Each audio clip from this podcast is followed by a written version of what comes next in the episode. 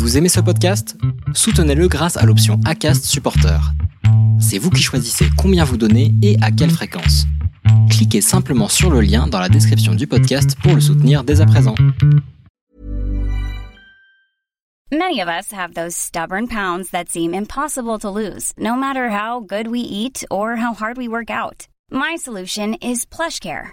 PlushCare is a leading telehealth provider with doctors who are there for you day and night to partner with you in your weight loss journey. They can prescribe FDA-approved weight loss medications like Wagovi and Zepbound for those who qualify. Plus, they accept most insurance plans. To get started, visit plushcare.com slash weight loss. That's plushcare.com slash weight loss.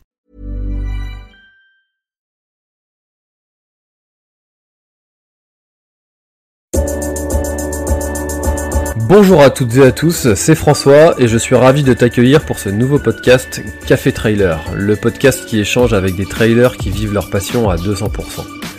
Le but de ce podcast est de te partager leur histoire, leurs secrets, leurs projets et d'en apprendre beaucoup plus sur eux afin que tu en tires un maximum de bénéfices.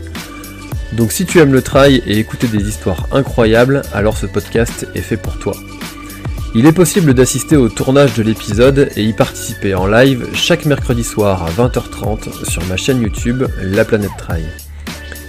Juste avant de commencer, j'ai quelques messages à te faire passer. Si c'est la première fois que tu écoutes le podcast, je te remercie d'être arrivé jusqu'ici.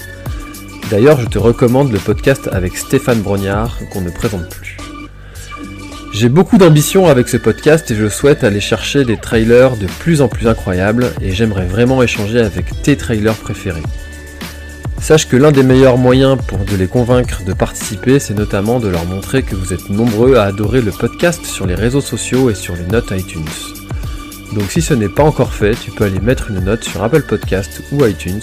C'est vraiment ce qui m'aide le plus à inciter des trailers connus à venir témoigner.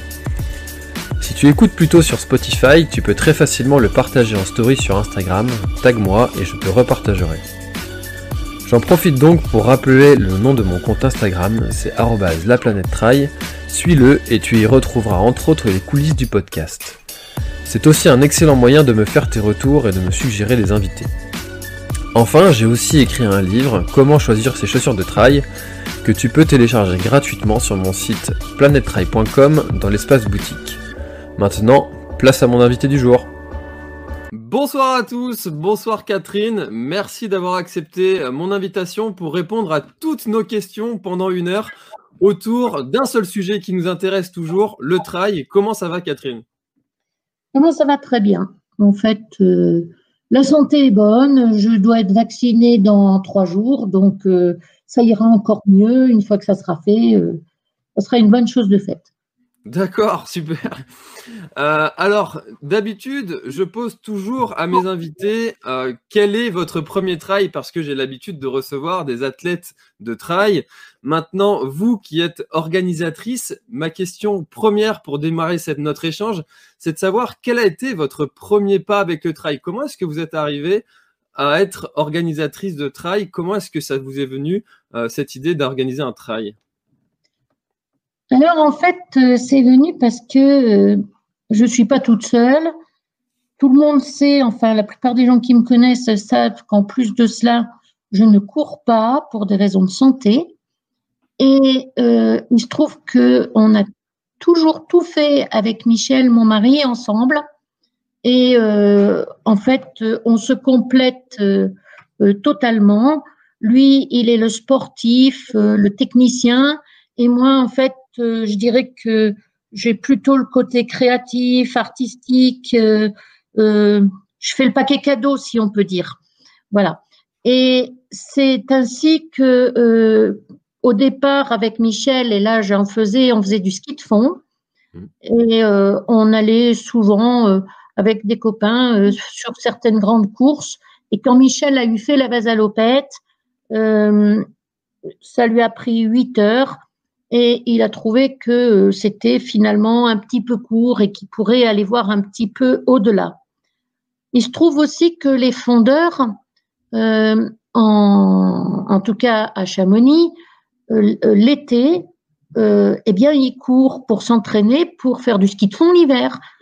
Et donc, en fait, ce qui s'est passé, c'est que petit à petit, d'abord parce qu'il y a moins de neige qu'avant, eh bien, c'est juste le process qui a été inversé.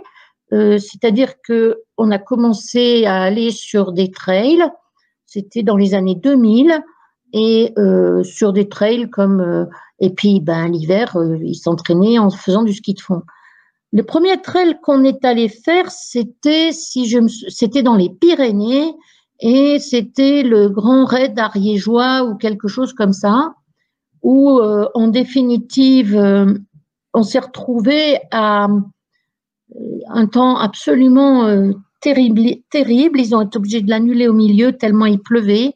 Donc c'était mon premier souvenir d'accompagnatrice. Et puis on a découvert ainsi petit à petit toutes les régions françaises et, et on a découvert que en fait le trail était une magnifique manière de faire du tourisme euh, parce qu'on voyait ce qui était de l'autre côté euh, du, de l'autoroute. Et donc Michel courait et moi je l'accompagnais et je le suivais. Et en définitive, je voyais beaucoup plus de gens que lui parce que lui il courait donc il était toujours avec les mêmes coureurs qui étaient à peu près dans le même créneau de vitesse que lui, tandis que moi je voyais passer beaucoup de gens à l'attendre ou bien à me dépêcher d'aller le rejoindre ailleurs. Et en plus, je, j'arrivais à rencontrer et à discuter, on s'est fait pas mal d'amis avec euh, euh, les accompagnateurs et accompagnatrices de, de ces coureurs. Et c'est ainsi que chaque fois qu'on rentrait à Chamonix, on traversait le tunnel des Ouches et on voyait euh, cette montagne, ce chez nous qu'on adore, et qui euh, et, chaque fois on se disait mais ça, ça, pourrait être assez magnifique de faire un truc euh, là autour et ça a commencé à prendre l'idée à Michel ouais une fois quand même je voudrais courir autour du Mont Blanc et puis euh, à la limite pouvoir euh, je vais le faire en solo il y en a deux ou trois qui l'avaient fait en solo et il dit bah, moi je vais le faire en solo et puis enfin presque solo parce qu'en fait il comptait un peu sur moi pour, pour l'assister. donc c'était un presque solo. C'était un solo assisté. Et euh, donc on a fait ça, si je ne m'abuse, en 2001. Il a fait euh, un essai où il s'est arrêté à Courmayeur. Et puis donc ensuite, euh, il faut savoir aussi que ça s'est conjugué avec un moment où il y avait un trail qui se faisait, enfin une course, c'était pas un trail, c'est une course en relais qui se faisait, qui était organisée par le club des sports, et c'était un relais de sept personnes autour du Mont Blanc, hmm. par le chemin le plus court. Sauf qu'avec l'accident qu'il y a eu sous le tunnel du Mont Blanc, hmm. euh, en 2000, ça a fermé le tunnel du Mont Blanc pendant deux ans. Et quand en 2002, ils ont voulu relancer euh, la course, en fait, euh, faute d'inscription, eh bien, ils n'ont pas pu le faire. Et à ce moment-là, ben, notre le président du club de course à pied était tellement euh, en rage que rien n'était fait. Il dit mais ça, on peut pas arrêter comme ça parce que c'est vrai que ça fait partie aussi euh, des des liens entre les trois pays, cette possibilité de faire quelque chose. Et ces liens sont forts. Et c'est comme ça qu'on a dit ben on va le faire, mais on va pas le faire de pareillement, ce sera pas un relais, ça sera en individuel, avec un chronomètre qui ne s'arrête pas entre le début et la fin. Et, euh, et puis c'est et puis par les chemins et pas par les chemins les plus courts. Et c'est ainsi que ce qui faisait un peu moins de 150 km euh, en version relais, si on mettait toutes les euh, fait maintenant euh, plutôt un peu plus de 160 parce que on ne traverse pas directement là où il y a des routes. On prend les routes là où on est obligé pour traverser les villages, mais comme euh, la définition du trail running, c'est d'utiliser les chemins, ça nous a arrangé très bien et c'est ce qu'on a fait. Super. Donc ça, du coup, le, donc l'UTMB, cette version qu'on connaît, euh, est née euh, suite à l'annulation donc ce de ce trail en relais. Et donc vous, si je résume, vous étiez en fait une accompagnatrice euh, de votre mari qui, qui a déjà fait l'UTMB en off. En fait, il était un peu un des précurseurs du, du off qu'on connaît maintenant. Et euh, donc, vous étiez en fait une accompagnatrice qui fait partie des gens qui sont les grands oubliés de, des trails, des accompagnateurs, cette, cette race de gens merveilleux sans qui euh, beaucoup de coureurs n'arriveraient pas au bout. Il y en a quand même qui, qui, s'engueulent bien, hein, quand même, euh, sur certains points, c'est quand même pas neutre. Hein. Mais oui, j'étais dans cette race de personnes qui sont les accompagnateurs. Et d'ailleurs, euh, à ce moment-là, bon, ben, on avait fait ça avec euh, le club des sports pour, euh, pour voir, etc. Et on s'est très vite. Et moi, j'avais, j'étais entre deux projets professionnels.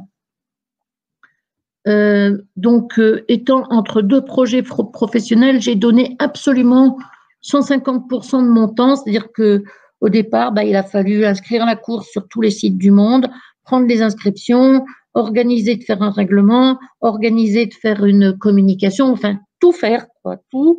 Et j'étais quasiment toute seule à le faire parce que les autres étaient bénévoles. Donc le problème d'un bénévole, c'est qu'il donne de son temps à certains moments, mais quand il s'agit d'être concret, eh ben, euh, souvent il y en a peu qui se retrouvent à faire le concret.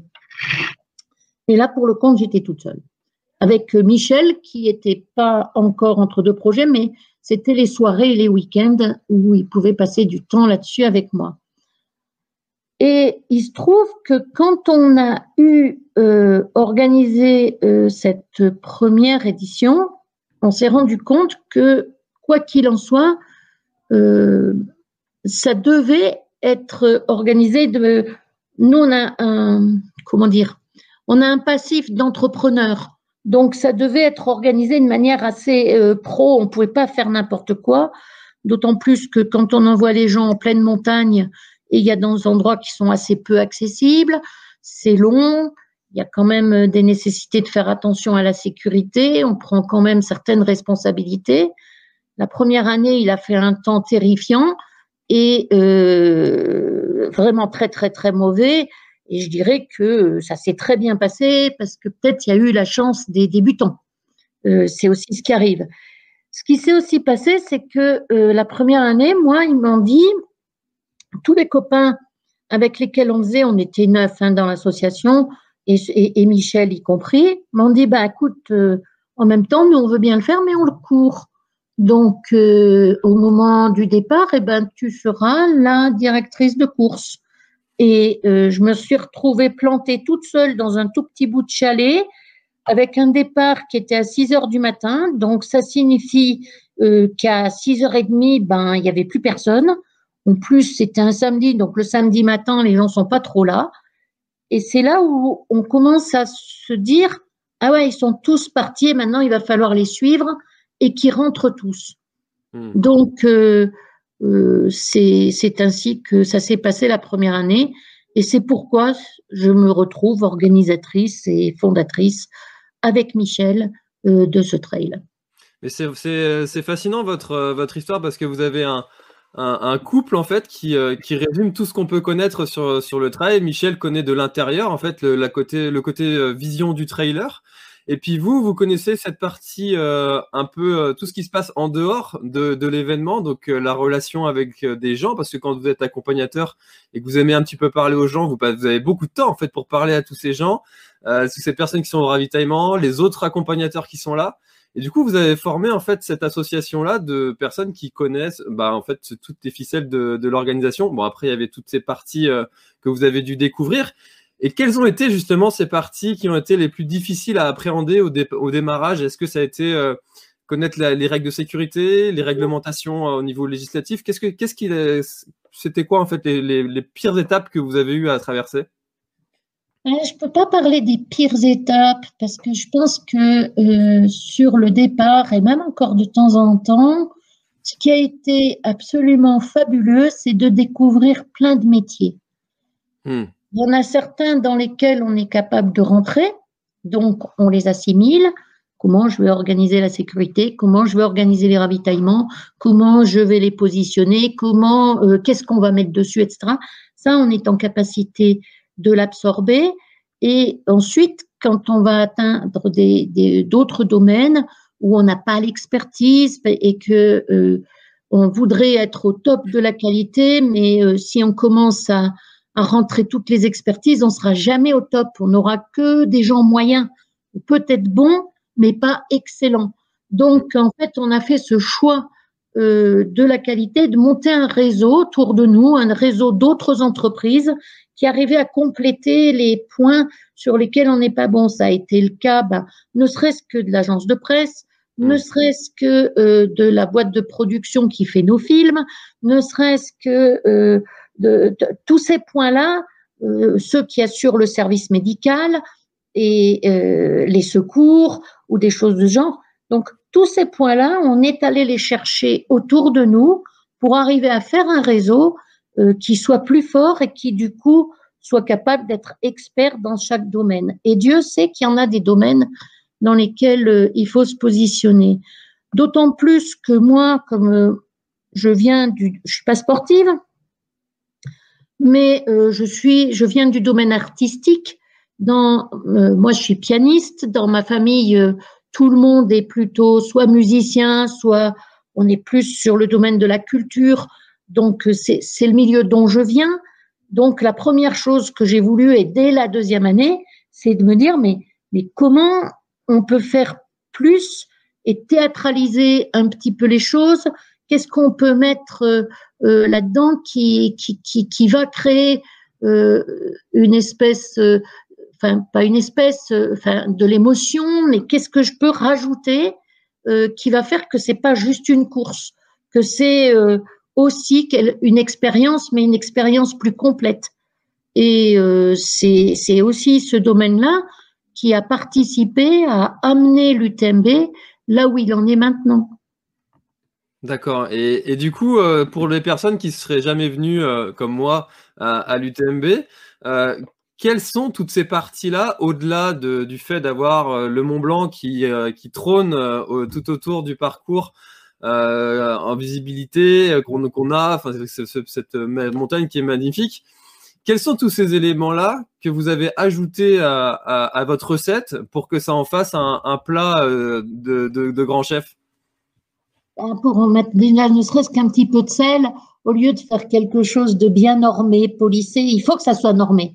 Quand on fait une recette de cuisine, on a les ingrédients, on a la technique et il y a ce qu'on appelle la touche euh, du cuisinier qui fait que ça devient euh, incontournable et, qu'on va se déplacer ou qu'il a des étoiles ou je ne sais rien. Donc, euh, grosso modo, c'est plus euh, ce qui nous a permis d'avancer, ça a été euh, de créer ces rencontres, ces rencontres exceptionnelles, que ce soit entre trailers, que ce soit entre trailers et bénévoles. On en est quand même arrivé à ce qu'il y ait des gens qui trouvaient tellement d'émotions à venir. On a eu des demandes en mariage sur les lignes de départ. On a eu des alliances euh, avec le, dessin de l'UTMB, euh, des, tatouages définitifs euh, incroyable. Mais je pense que les gens viennent parce que c'est tout ce qui est autour. On va travailler non seulement sur les relations humaines, mais sur ce qui est l'environnement.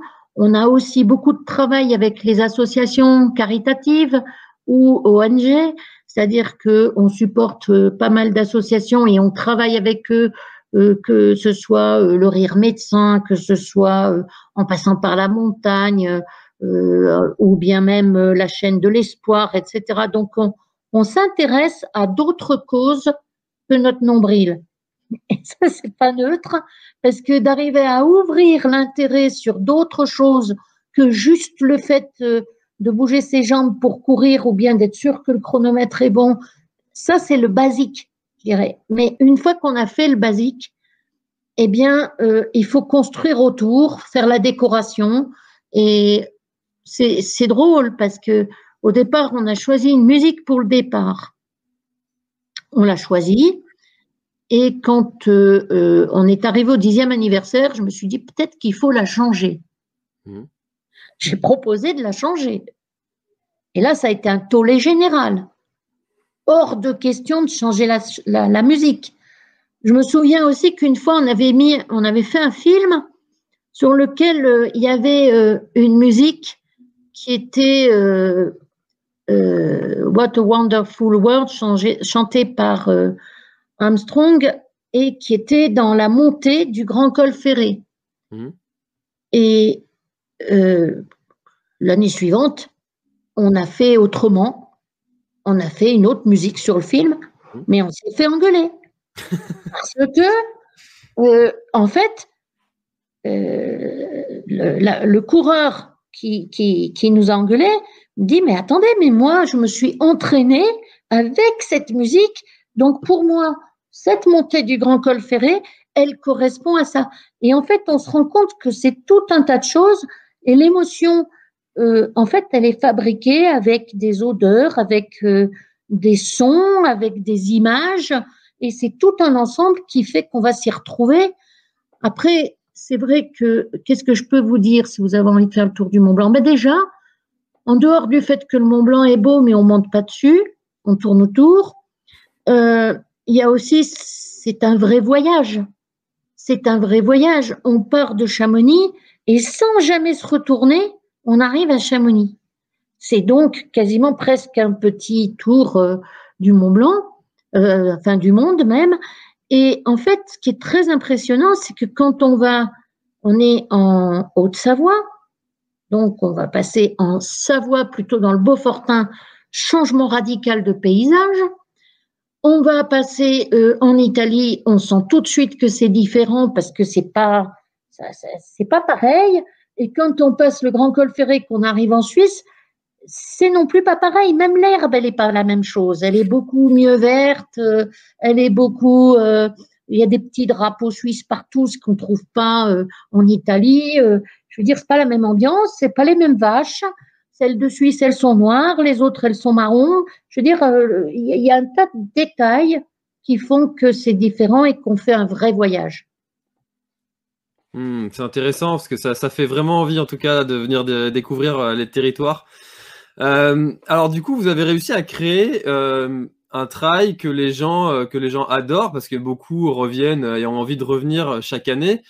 Mais par contre, du coup, comme vous avez cette partie de personnes qui vont adorer être complètement fans de votre votre organisation, vous allez avoir aussi euh, l'inverse, des gens qui vont être un petit peu détracteurs de ça, c'est forcément quand on, est adoré par des gens, on est forcément détesté par d'autres. Comment est-ce que vous faites euh, Parce que vous faites pour gérer en fait euh, ces, ces différences d'émotions que vous allez créer chez les gens? Vous en tant qu'organisateur. Hein. Alors, je dirais que les détracteurs, il y a une première chose que je réponds, c'est que on n'a jamais obligé personne à venir. Parce que je pense que quand on choisit euh, d'aller sur un événement pareil, c'est un tel, c'est un tel investissement personnel, euh, parfois familial, et pas que financier, c'est aussi un investissement en temps, en effort, en tout ça, que au moins il faudrait que ça fasse plaisir et qu'on les choisit. Je suis pas certaine qu'il y ait une seule personne, si elle était obligée de le faire, euh, qui pourrait l'accepter. Donc là, déjà, si on est un détracteur et qu'on n'aime pas cette course, je pense qu'il y en a suffisamment dans le monde pour aller en faire d'autres qui correspondent mieux à ce qu'on a envie de faire. Ensuite, je suis d'accord que euh, de travailler autant sur l'émotion, c'est extrêmement bien l'émotion, mais c'est quelque chose qui est dangereux, qui est sensible. C'est-à-dire que euh, on peut être euh, complètement euphorique, complètement addict, etc. Et puis, euh, s'il y a quelque chose qui se passe mal, euh, juste un grain de sable, tout de suite, c'est la catastrophe. C'est d'ailleurs ce qui s'est à peu près passé quand on a été obligé d'annuler en 2020. Et là, ben, si vous voulez, il y a un moment, il faut être assez responsable pour euh, d'abord euh, assumer euh, ce qu'on a fait de notre côté. les décisions qu'on prend, on sait que c'est forcément pas des décisions parfaites, mais il faut savoir les assumer et savoir pourquoi on les a pris. Et puis s'il y a des gens qui sont encore pas contents, eh ben à la limite on peut pas plaire à tout le monde. On fait ce qu'on peut, mais en même temps, voilà, tout le monde croient pas en la même chose, Tout le monde n'aime pas les mêmes gens et heureusement, c'est aussi ce qui fait la diversité. Et euh, moi, je suis pour la diversité. et euh, quand vous avez créé euh, l'événement à l'origine, donc il y a 18 ans, si je ne me trompe pas, est-ce que vous pensiez qu'un jour l'UTMB en arriverait à ce stade de notoriété qu'on lui connaît actuellement? Pour être honnête, pendant les 5-6 premières années, non. Ça nous est tombé dessus comme ça. Euh, et puis, ben, on l'a vu faire. je ne dis pas qu'on n'a pas accompagné la chose. Hein. Euh, on a travaillé pour faire en sorte que ça soit bien. Sinon, je vois pas l'intérêt d'organiser un truc si on ne travaille pas pour euh, faire en sorte que ça soit le mieux possible. Mais quand on a lancé la première année, enfin les quelques premières années, je dirais qu'on l'a lancé parce qu'on en avait envie, euh, sans business plan, pour être très clair. Après, on se met à s'organiser, à s'organiser pour euh, effectivement progresser. Et comme, pour progresser, souvent, ben, il faut euh, soit qu'il y ait plus de personnes, soit trouver des accords et des contrats, soit avoir plus d'argent, soit.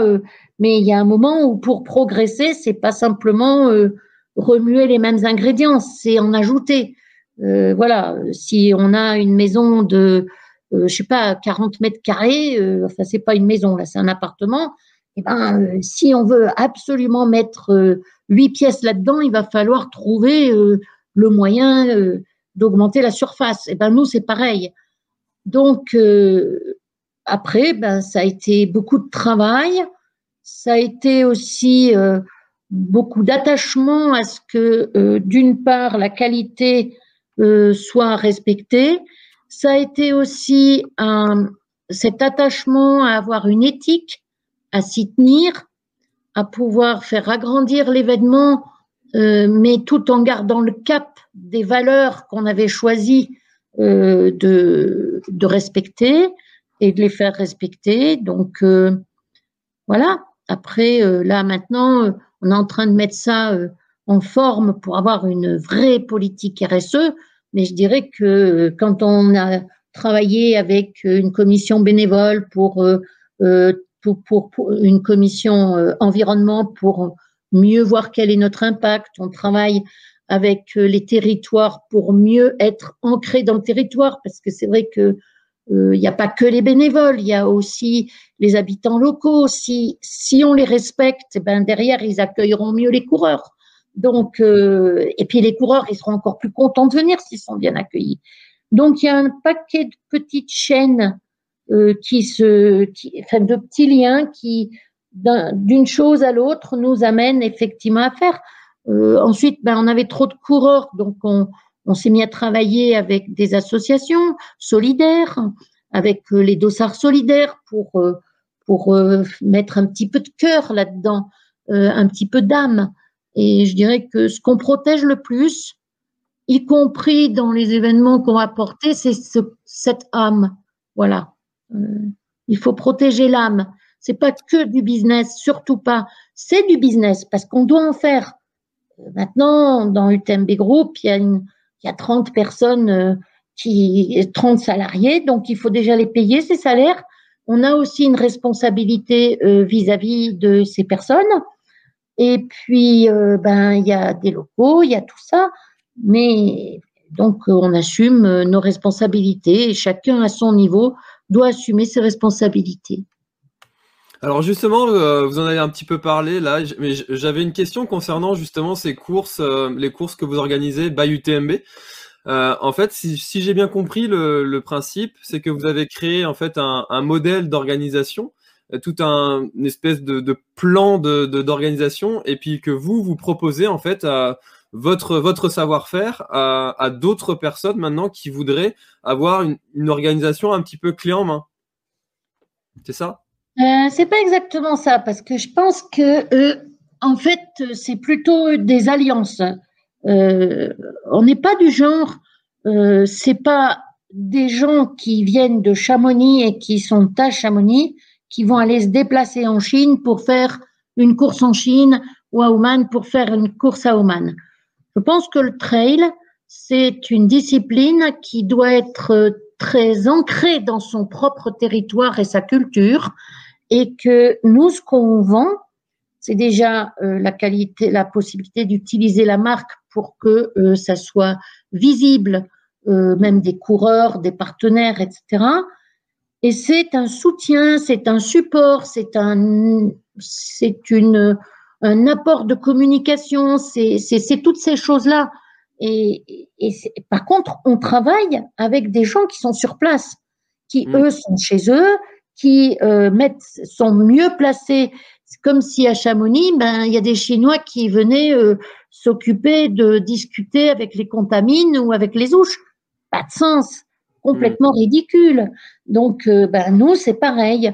Quand on va en Chine, eh ben euh, c'est les Chinois qui discutent pour le Panda Trail avec les autorités, les personnes de, de Jungyang, parce que c'est normal.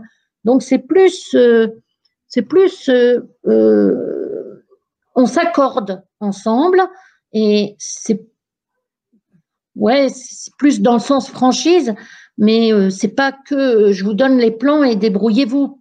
Hmm. C'est, on va aussi vous aider à donner une âme à votre course et cette âme, elle sera celle de votre course parce que vous êtes dans tel territoire, y compris si c'est en France. Euh, je veux dire, ou si c'est euh, en Suisse, on va vous aider à euh, cultiver vous-même votre nid à votre endroit et avec votre âme. Et simplement, ben, on va y mettre les critères de qualité, on va ajouter la puissance de communication de l'UTMB et c'est quelque chose qui fait grandir tout le monde. Mmh, bien sûr, d'accord. Donc c'est plus, clair pour moi. Merci. Alors, il y a une question qui revient euh, très souvent sur, euh, sur les réseaux sociaux. On en a parlé un petit peu tout à l'heure de la, de la frustration que ça a causé l'annulation de, de l'UTMB euh, et de, même de l'ensemble des autres courses du circuit 2020, 2021 sur ce début d'année forcément, il y a beaucoup de personnes qui se posent la question de euh, qu'en est-il pour euh, l'UTMB 2021. Alors, on en a un petit peu parlé avant euh, euh, l'émission. il va y avoir des choses qui vont s'organiser, qui vont être dévoilées dans les prochaines semaines ou prochains mois. mais qu'en est-il actuellement de, de où est-ce que vous en êtes sur l'avancée de, de l'UTMB 2021 Alors, au point de vue des inscriptions, elles sont complètes déjà euh, avec euh, sensiblement plus de demandes que de places. Il y a 95 nationalités, mais il y a essentiellement euh, une grande majorité d'Européens et de Français. donc, on ne devrait pas être trop dérangé par les difficultés de transport et de transport aérien en l'occurrence. Parce que c'est vrai que s'il faut aller, euh, s'il faut venir aux États, euh, des États-Unis sans avion, ça va être complexe. Mm. Euh, et puis par ailleurs, la grosse différence par rapport à l'année dernière, c'est qu'on est en train de se préparer à tous ces éléments. Et on est en train de préparer le fait de pouvoir faire les courses dans les conditions sanitaires qu'on connaît, y compris les pires qu'on a eues l'année dernière. Mmh. C'est-à-dire que, et, surtout, les coureurs sont prévenus de ce fait. Euh, c'est-à-dire qu'ils savent qu'il est possible qu'on court avec des masques. Ils savent qu'il est possible que euh, ben, on soit obligé de respecter des distanciations. Pour cela, on a mis au point un outil informatique euh, pour nous permettre de calculer comment on devait faire les vagues euh, des vagues de départ pour qu'il n'y ait pas d'engorgement dans les ravitaillements. Mmh. Donc euh, ça, c'est un calcul qu'on a fait. C'est aussi notre capacité euh, informatique, puisque Isabelle et Michael, euh, qui sont avec nous depuis le début, Isabelle, c'est ma fille qui maintenant dirige l'UTMB Mont-Blanc, sont ingénieurs informatiques. Donc, si vous voulez, on a sous la main cette expertise-là. Déjà, on n'est pas obligé d'aller la chercher ailleurs. Mmh. Et un avantage sur l'informatique, c'est que euh, on peut directement faire ce dont on a besoin et pas subir ce que a compris le programmeur. Donc euh, c'est déjà pas mal. Euh, Ensuite, eh bien, il est possible aussi qu'on soit obligé de faire certains points en huis clos parce que on mettra le public ailleurs, ou bien peut-être qu'on renforcera les capacités du TMB Live, ou, mais on est en train de s'adapter à cela. C'est possible qu'on puisse pas autoriser l'assistance sur certains points, justement parce que ça pourrait faire trop d'attroupement. Donc, on est en train de s'organiser déjà pour l'organisation de la course. Et par ailleurs, avec d'autres organisateurs euh, d'événements outdoor, c'est-à-dire en sortant même euh, du domaine de l'UTMB Mont Blanc lui-même, on est en train de se réunir dans un collectif qui euh, s'appelle le collectif des événements euh, sportifs outdoor. Mmh. Et euh, ce collectif est en train de travailler sur des études, sur une étude scientifique qui confirme ou pas quels sont les cas de clusters découverts en externe, dans quelles conditions on peut faire repartir des événements outdoor, justement. Euh, aujourd'hui, il y a une étude euh, anglaise euh, qui dit que sur 100% de clusters de, de, viraux, il y en a 85% c'est en interne et il y en a un tout petit, il y en a, on ne sait pas, et il y en a pour l'instant 5% en externe reconnus. Mmh, Donc, c'est là où on se rend compte que après, bah, c'est tout un travail de lobbying et de discussion et avec les organisateurs des autres sports, arriver à avoir une certaine puissance, atteindre notre ministre, atteindre des politiques, atteindre des euh, l'ARS euh, pour euh, arriver à travailler et faire quelque chose qui soit en toute sécurité et qui se fasse. Pour autant, à ce jour, on ne voit pas comment on, enfin, je dirais qu'on est à un très grand pourcentage de, capacité de le faire. Peut-être qu'il doit rester un tout petit truc euh, où on ne pourrait pas le faire parce qu'il y aurait une interdiction, mais ça ne va pas dans ce sens-là du tout. D'accord, donc c'est quelque chose qui est quand même très rassurant pour euh, les coureurs qui sont, qui sont inscrits ou qui souhaitent euh, bah, juste venir euh, voir l'événement et ou y assister. Euh, assister, c'est quand même encourageant. On est euh, vraiment positif, positif et, et, plutôt confiant. Moi, je dirais que je suis confiante à 90% qu'il ne devrait pas y avoir de problème. À cause du Covid, il peut très bien y avoir un autre problème. Hein, je veux dire, mais, mais, mais pas covidien. Voilà. Oh non, ça suffit, ça suffit, on en a eu assez des problèmes là. non, bah, vous savez, euh, moi je pense que cette année, euh, il y a eu le Covid, c'était annulé, mais je crois que j'ai jamais vu une semaine aussi pire que cette année d'un point de vue météo. Hein. Ah oui. du début de la semaine à la fin de la semaine, euh, sans arrêt, et dans ces conditions-là, ben, il y a un moment, il faut chercher le plaisir. Oui, surtout, que quand on a, euh, il y a des gens qui courent beaucoup mieux que les canards. Eh ben, c'est embêtant. oui, surtout quand on traverse des, euh, milieux comme, euh, comme le vôtre en montagne. C'est vrai que chez nous, en Bretagne, quand il pleut, c'est pas la même pluie que chez vous. Donc... c'est vrai que votre pluie, c'est une pluie bretonne. Exactement, Euh, tout à fait. Alors, je vous le disais en tout début d'émission, vous avez la possibilité de poser vos questions à Catherine. Et on a une question de Nicolas qui demande euh, Est-ce que ces dernières années, vous avez senti un professionnalisme monter dans le trail, sponsor, médias Si oui, quel est votre ressenti sur l'avenir du trail? Alors, euh, oui, absolument. J'ai senti le professionnalisme grimper, mais sur l'avenir du trail, ben, je pense que c'est pas une mauvaise chose de, que, que la discipline se structure un petit peu.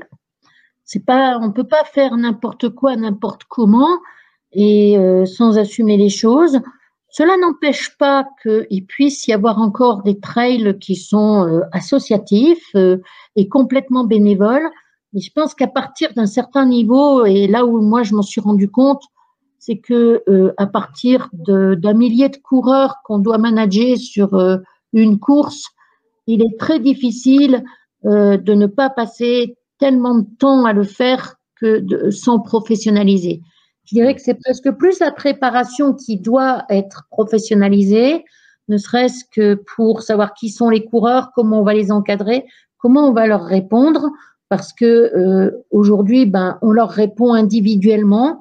Il y a certains moments où les équipes ici, ils ont des journées où ils, où ils doivent répondre euh, à deux ou 300 mails.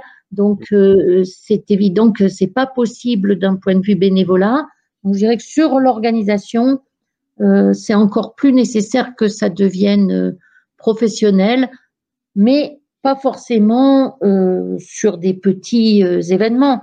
Et il n'y a rien de, il y a rien de désobligeant quand je parle de petits événements. Dans certains cas, même, ils ont plutôt de la chance parce qu'au moins eux, ils ont pu se tenir l'année dernière tandis que les gros, ils pouvaient pas. Donc, euh, je dirais qu'il y a un moment où c'est pas euh, pas une question de niveau et de qualité, c'est c'est plus une question de volume. Et quand il y a beaucoup de volume, eh ben, il faut plus de professionnalisme. C'est vrai que c'est vrai que c'est intéressant cette, euh, cette échelle que vous avez donnée à partir de 1000 coureurs à l'arrivée. on passe un, un cap dans l'organisation. Et, ça, c'est quelque chose que vous, vous avez ressenti vraiment à partir de quand euh, Vous avez dit là, là, il va falloir créer vraiment une structure, une équipe, qu'on s'entoure. C'était à partir de ces 1000 inscrits euh, que vous avez euh, que vous avez senti ce, changement? Dès la deuxième année, dès 2004, puisqu'en 2004, on avait 1400 coureurs. Et en fait, on se retrouve coincé sur certaines choses. Il y a certaines choses qui vont passer à 500, à 1000 coureurs selon l'étalement. Nous, on traverse des petits villages. on va pouvoir utiliser la salle des fêtes euh, jusqu'à un certain nombre, mais après, elle est trop petite, la salle des fêtes. Donc, euh, il va falloir qu'on puisse louer euh, un chapiteau. Donc, et petit à petit, ces différents paliers qui nous ont obligés à, à, professionnaliser, c'est le nombre. Le nombre, on ne peut pas dire qu'il n'y a que la qualité parce qu'il y a des gens et des associations bénévoles qui font un travail d'une immense qualité, mais c'est presque le nombre qui, lui, ben, si on veut tout faire, euh, d'une part, pendant la course, euh, eh ben, il faut s'adapter aux structures qui existent. Le trail running, c'est pas en pleine ville, c'est pas sur des routes où il y a des très grandes structures. La plupart du temps, c'est sur des chemins qui sont petits euh, et qui traversent des petits villages. C'est ce qui en fait l'essence même et le sel. Donc, euh, ça veut dire qu'il faut qu'on mette en place des choses euh, éphémères, certes, mais coûteuses. Euh, tout à l'heure, on parlait beaucoup d'émotions, ces émotions que vous créez, vous, essayez de créer et que vous arrivez à créer sur, sur, le, sur votre événement. Est-ce que vous, à titre personnel, il y a, allez, peut-être un événement ou peut-être deux qui vous ont le plus touché en tant qu'organisatrice? Euh, il y, a, un événement comme ça marquant qui vous a touché particulièrement? Un événement, euh, une année du Mont Blanc ou un événement ailleurs dans le monde? Sur le Mont Blanc. Alors, euh, il y a eu des. C'est comme dans l'ultra. Il y a des moments où on est tout en bas, on a l'impression qu'on touche le fond et qu'on va pas pouvoir partir, et puis il y a des moments où ça repart. Le plus évident, ça a été en 2010. Euh, ça faisait euh, déjà l'année d'avant, il avait fait mauvais, on avait été obligé de décaler euh, la course de 5 heures. Et puis l'année d'avant, il avait aussi fait mauvais, on avait été obligé de passer par des parcours de repli qui n'étaient pas satisfaisants parce qu'on les avait pas encore bien travaillés, donc ils étaient plus courts et ça avait ça avait posé des problèmes. En 2010, euh, on a cette perturbation qui nous oblige à ne pas laisser partir les coureurs dans la montagne et on arrête euh, euh, la course à Saint-Gervais, les contamine. Puis finalement, à force, avec un coup de rein, on la refait partir le lendemain de Courmayeur. Voilà, là, j'avais l'impression comme un coureur qui commence à plus avoir d'énergie, plus rien, je me disais, là, je suis à la folie et j'ai pas du tout envie de repartir. C'est vraiment le creux de la vague. Et puis l'année d'après, où il fait un temps fabuleux, tout se passe bien, etc. Et on relance la machine et on fait une et, et, et, là on a une immense joie, on a une impression de renaissance. Et franchement, c'est un petit peu ce que j'attends de 2021, ce moment où on va partager tous ensemble, que ce soit les coureurs, les, les bénévoles, les habitants locaux, les habitants locaux, euh, en fait tout le monde euh, va partager cette, cette impression de revivre, d'en refaire un, parce que on a eu ce manque. Donc c'est un petit peu comme pour un coureur, c'est comme partout dans la vie d'ailleurs. Dans la vie, c'est souvent comme ça. D'accord. C'est intéressant d'avoir ce, ce, côté, cette vie de, de l'organisateur, ces émotions que l'organisateur vit, que nous, on connaît pas quand on attend qu'on ne l'a pas organisé et vécu, parce que là, en plus, ça fait appel à de l'expérience, parce qu'il faut avoir vécu ça sur plusieurs années. Euh, donc, euh, très intéressant, cette, euh, cette, cette, émotion qui est, qui est très particulière à, l'organisation. Alors, il y a une question de Mathieu. bonsoir Catherine. Avez-vous pour objectif de créer une nouvelle course sur l'UTMB ben, pas vraiment, parce qu'en fait, en ce qui concerne l'UTMB Mont Blanc, je crois qu'en termes de quantitatif, on est au plafond. On ne peut pas vraiment rajouter ni d'autres personnes sans arriver à une saturation du, du, pays, etc. D'autant plus que les demandes d'inscription n'arrêtent pas d'augmenter. L'année dernière, c'était 32 000. Mais sur les 32 000, je vais donner juste un tout petit exemple qui va dire le pourquoi on ne le fera pas euh, sur l'UTMB Mont-Blanc.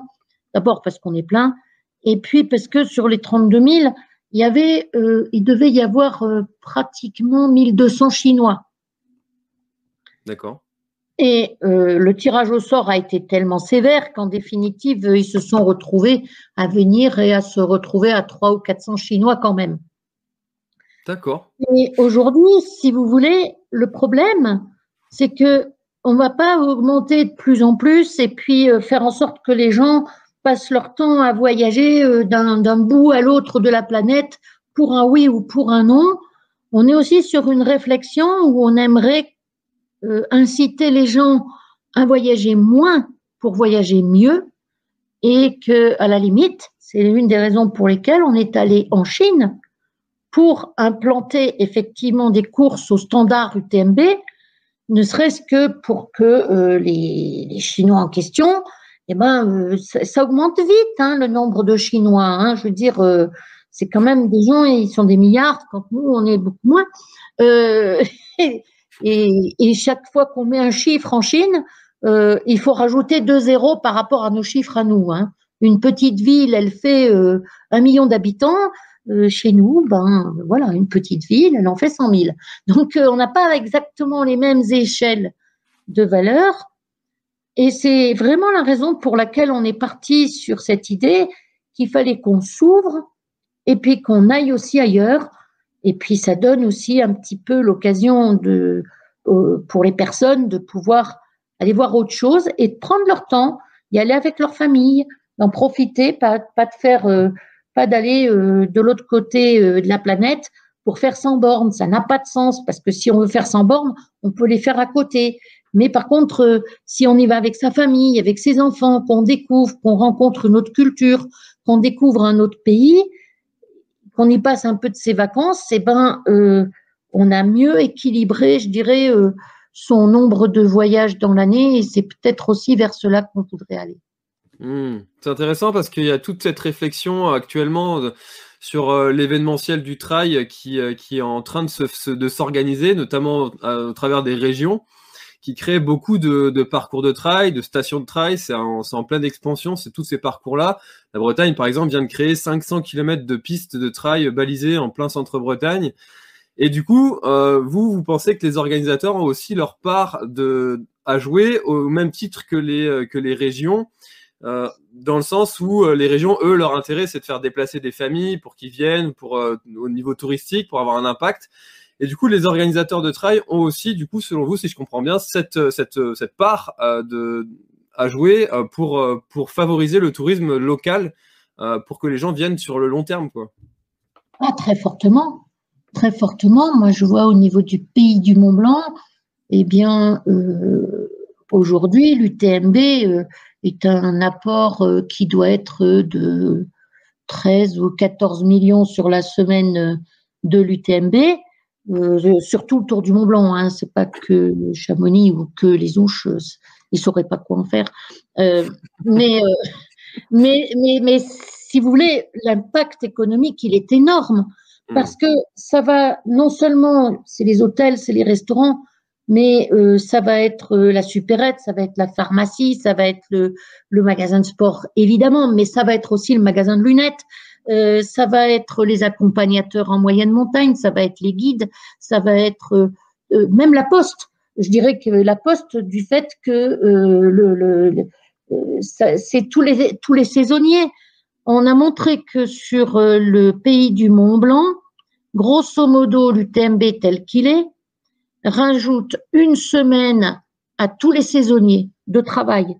C'est quand même colossal.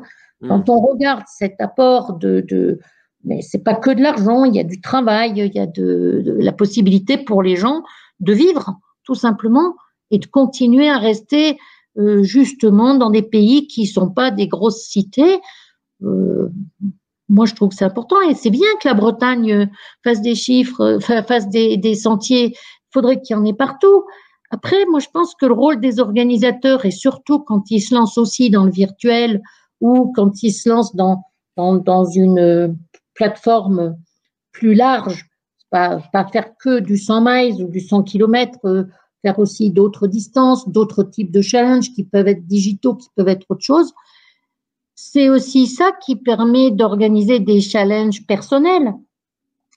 Ma fille faisait de la compétition de biathlon, Michel faisait lui du, bah, trail, etc. Ils m'ont toujours dit euh, comment veux-tu t'entraîner si tu n'as pas d'objectif? Hmm. bah, Tu t'entraînes pas juste de manière abstraite parce que tu te dis c'est bon pour la santé, ça, ça, ça va un petit moment. Hmm. Mais rares sont les gens qui arrivent à tenir euh, le fait de faire du sport juste euh, pour leur santé. Souvent, il y a quand même autre chose. Ça va être une performance, ça va être un objectif, ça va être quelque chose. Mais c'est vrai que ces balises qu'on arrive à mettre euh, entre différents organisateurs avec différents types de courses pour pour que pour organiser le parcours annuel d'un sportif, c'est-à-dire lui permettre de trouver différents objectifs euh, pour pouvoir euh, euh, organiser son année, eh bien, c'est important ça. Mmh, c'est sûr, c'est très important. Et puis c'est vrai que actuellement, bah, les coureurs traversent un petit peu cette crise de, l'objectif parce que toutes leurs courses sont annulées. Il y a cette frustration qui existe. Et du coup, c'est vrai que de se retrouver avec cette nouvelle façon de faire un petit peu du trail, comme vous, vous l'avez proposé sur sur l'année 2020 euh, de faire un petit peu des événements en, off, ce qu'on appelle off maintenant, hein, ça devient très à la mode ce, mot try off. Euh, ça fait aussi partie du, décor du, du trail et, euh, et, les organisateurs, ils jouent leur rôle aussi en organisant des événements qui deviennent virtuels, des événements avec des, nouvelles, des nouveaux formats en fait. Ben, des nouveaux formats qui permettent de mettre cette notion un peu il y a un mot qui est très très moche, qui est gamisant. Donc, mm. euh, cette, euh, ce côté ludique. La gamification. Euh, voilà, ce côté un petit peu ludique, d'avoir un objectif, mais un objectif qui, qui va plus loin que de simplement dire c'est bon pour ma santé. Mm. Nous, on s'en est rendu compte que cette notion d'objectif, elle est très importante. Et sur un autre point, c'est que tant qu'on disait aux gens, il vous faut votre matériel obligatoire parce que c'est bon pour votre sécurité, alors ça passait pas. Là, c'était vraiment une contrainte euh, effrayante, etc. Et le jour où on leur a dit, si vous avez votre matériel obligatoire, vous avez plus de chances d'être finisher, ça change tout. C'est tout, bête, mais ça change tout. Et donc, euh, d'arriver à trouver le bon angle, le bon objectif, euh, la bonne raison pour laquelle, ben, je pense qu'on est tous euh, un petit peu dans le même sac, c'est-à-dire trouver des idées. Euh, alors, euh, c'est vrai que cette année, comme Guillaume nous le précise, euh, il va y avoir du lourd sur le plateau élite de l'UTMB.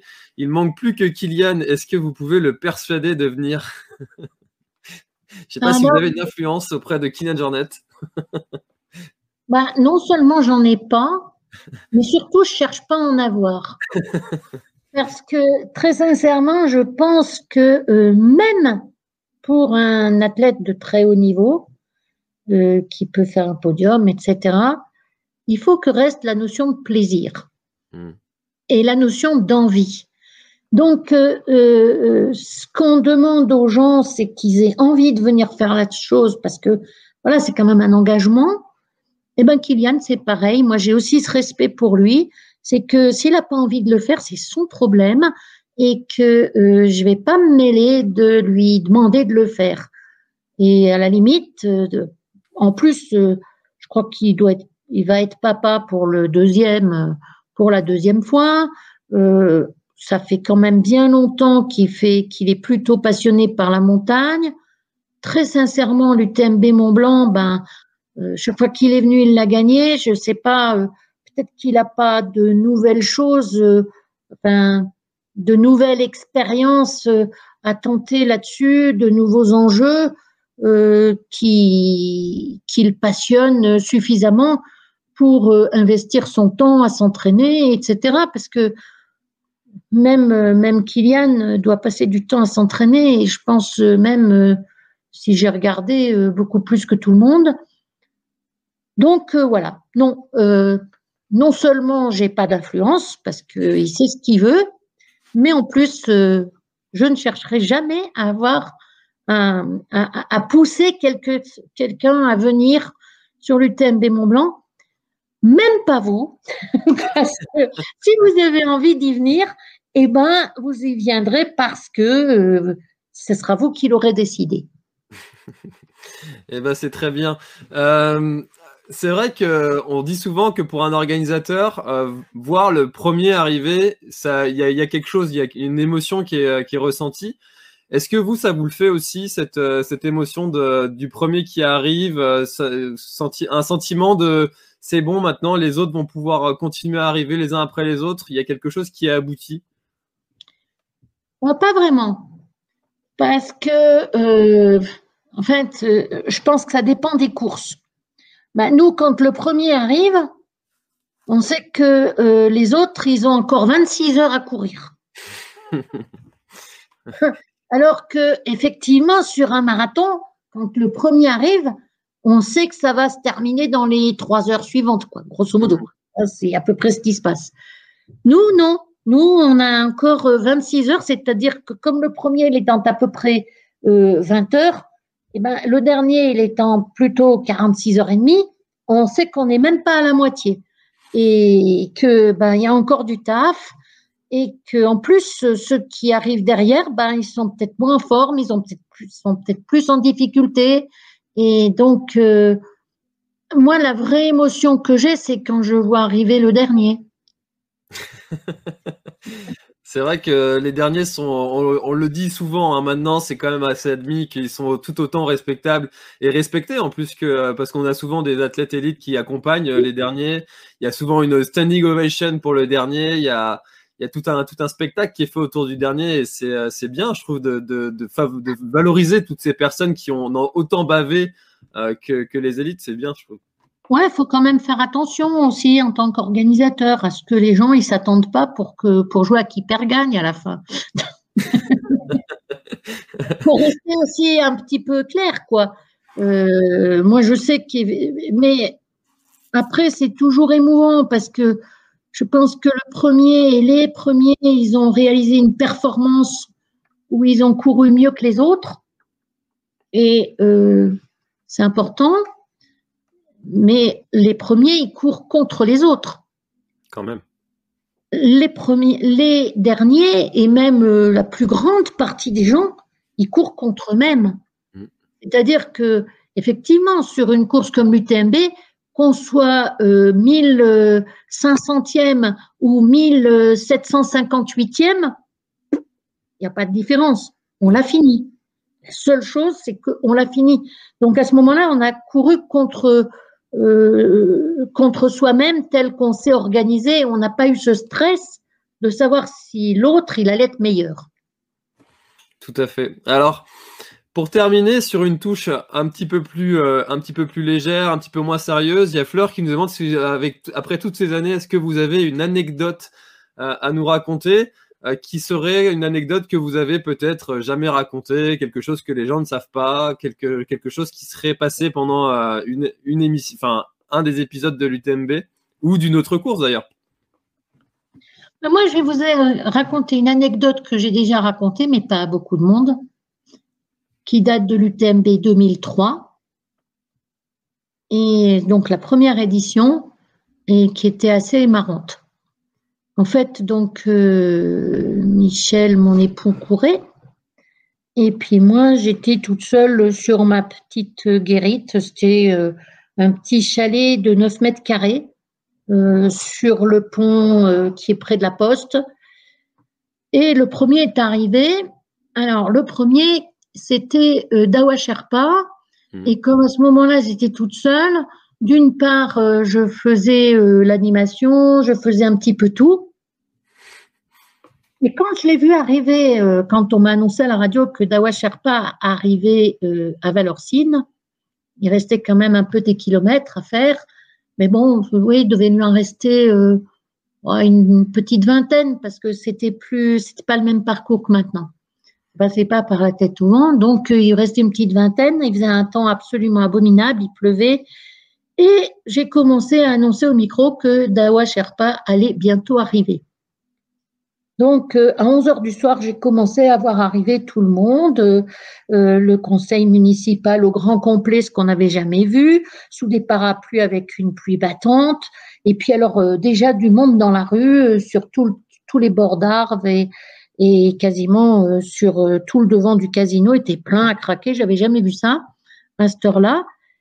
Et là, il a fallu commencer à, trouver des choses à dire parce que 20 euh, kilomètres, ça se fait pas en rien de temps. Donc, je me suis retrouvée à parler pendant plus d'une heure et à pas savoir quoi dire parce que mon métier, c'est pas animateur. Donc, même si je suis bien bavarde là, euh, c'était pas évident d'avoir toujours quelque chose de passionnant.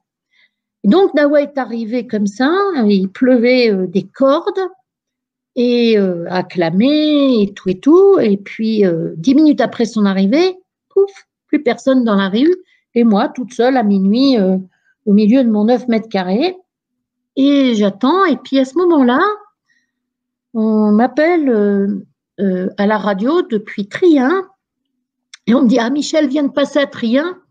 Il vient de repartir avec avec une fille euh, qui lui a demandé si elle pouvait courir avec lui parce que bon, seule dans la nuit, euh, c'est pas évident. Euh, c'est une américaine et c'est vrai que chez eux, il y a des cougars, il y a des ours, il y a tout ce qu'on veut dans la nuit, donc elle n'avait pas envie de courir toute seule.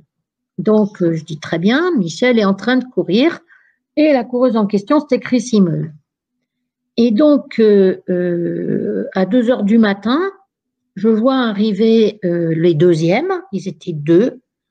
Mon ami qui maintenant est quasiment mon frère américain, euh, Topher Gaylord, et surtout Bram Sibrowski. Donc ces deux Américains arrivent à 2 heures du matin et il faut savoir que Brandon Sibrowski et Chris Himmel étaient en lune de miel. D'accord. Donc, à 2 heures du matin, moi je me retrouve toute seule dans ma tente, de, enfin dans mon petit chalet de 9 mètres carrés avec euh, Brandon à attendre Chrissy, qui elle était dans la montagne à courir avec Michel. Voilà. ça, c'est difficilement euh, anticipable et difficilement prévisible avant, euh, avant une organisation, ça. Voilà, c'est des petites aventures de ce genre qui se pointent et puis des fois on les retient. Et... Mais celle-là, je l'ai trouvée mignonne. Voilà. Ah, c'est une belle histoire. C'est une très belle histoire. Euh, Catherine, on arrive euh, déjà, euh, on a dépassé même l'heure, l'heure prévue. je termine toujours mes échanges par une question. Qu'est-ce qu'on peut vous souhaiter pour 2021 Et c'est pas forcément en rapport avec le trail. Vous pouvez répondre ce que vous voulez. Bah, moi, je, tout le meilleur, comme disent les Américains, sans limite. à la limite, je ferai mon choix là-dedans. Très bien, eh ben, c'est aussi ce qu'on peut souhaiter. Que l'UTMB 2021 se passe bien, qu'il fasse beau, et puis que les autres courses en Chine, en Thaïlande, et puis partout dans le monde, elles se passent super bien. Voilà, il faut qu'on revive, qu'on arrive à revoir des gens, à refaire la fête, à retourner au restaurant, euh, voilà. Mais ça, comme je suis pas égoïste, ben vous pouvez le souhaiter à tout le monde. Exactement, c'est vrai c'est ce qu'on peut souhaiter à tout le monde. En tout cas, euh, personnellement, vous m'avez donné vraiment envie. J'avais déjà cette envie de venir euh, sur l'UTMB un jour, mais là, c'est vraiment ancré. Euh, merci beaucoup Catherine d'avoir joué le jeu de réponse aux questions en live. C'est pas toujours évident et vous l'avez rempli avec un grand succès. Donc merci beaucoup encore une fois. Merci beaucoup aussi à tous ceux qui ont participé dans, le chat.